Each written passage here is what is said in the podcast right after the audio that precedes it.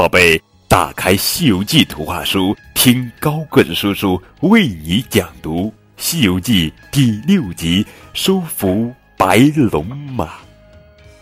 作者吴承恩。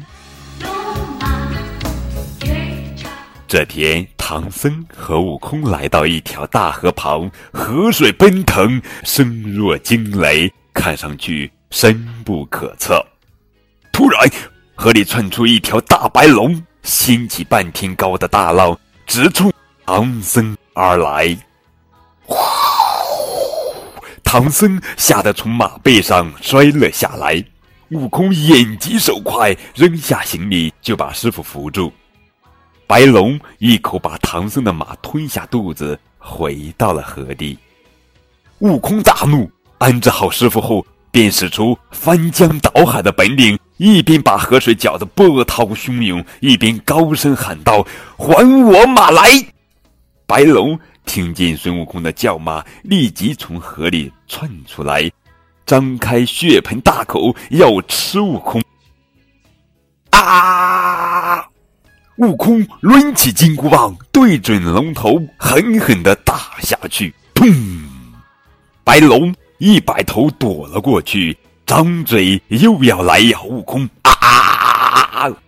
悟空跃到半空，挥舞着金箍棒，再次狠狠打向龙头。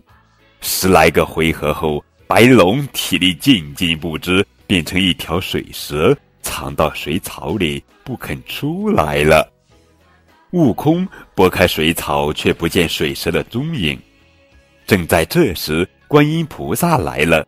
只见白龙从水草里钻出来，变成人形，跪在观音面前。白龙说道：“蒙菩萨救命之恩，在此等待许久，却不见取经人到来。”观音菩萨手指唐僧，笑道：“孽龙，这不正是取经人吗？”原来。这白龙原是西海龙王的三太子，他纵火烧了凌霄宝殿上的明珠，玉帝大怒，正欲治罪。观音菩萨向玉帝说情，才把他贬到这条大河来。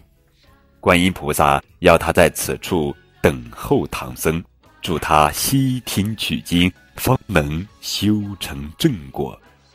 得知自己误吃了唐僧的白马。白龙悔恨不已，观音菩萨让白龙变成白马，给唐僧当坐骑，陪同他去西天取经，将功赎罪。白龙拜过观音菩萨和唐僧，变成了一匹神采奕奕的白马。